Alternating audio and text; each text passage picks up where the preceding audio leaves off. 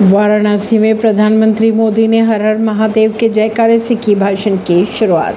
PM ने कहा, महादेव की नगरी का यह स्टेडियम स्वयं महादेव को समर्पित होगा। उन्होंने ये भी कहा कि इस स्टेडियम से काशी के लोकल लोगों को रोज़गार भी मिलेगा।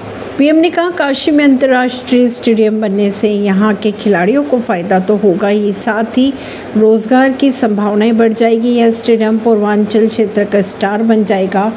खबरों की अगर माने तो पीएम का संसदीय क्षेत्र वाराणसी ही है, जहाँ वह आज अंतर्राष्ट्रीय क्रिकेट स्टेडियम के शिलान्यास के मौके पर पहुँचे थे। परवीन सिंह नई दिल्ली से।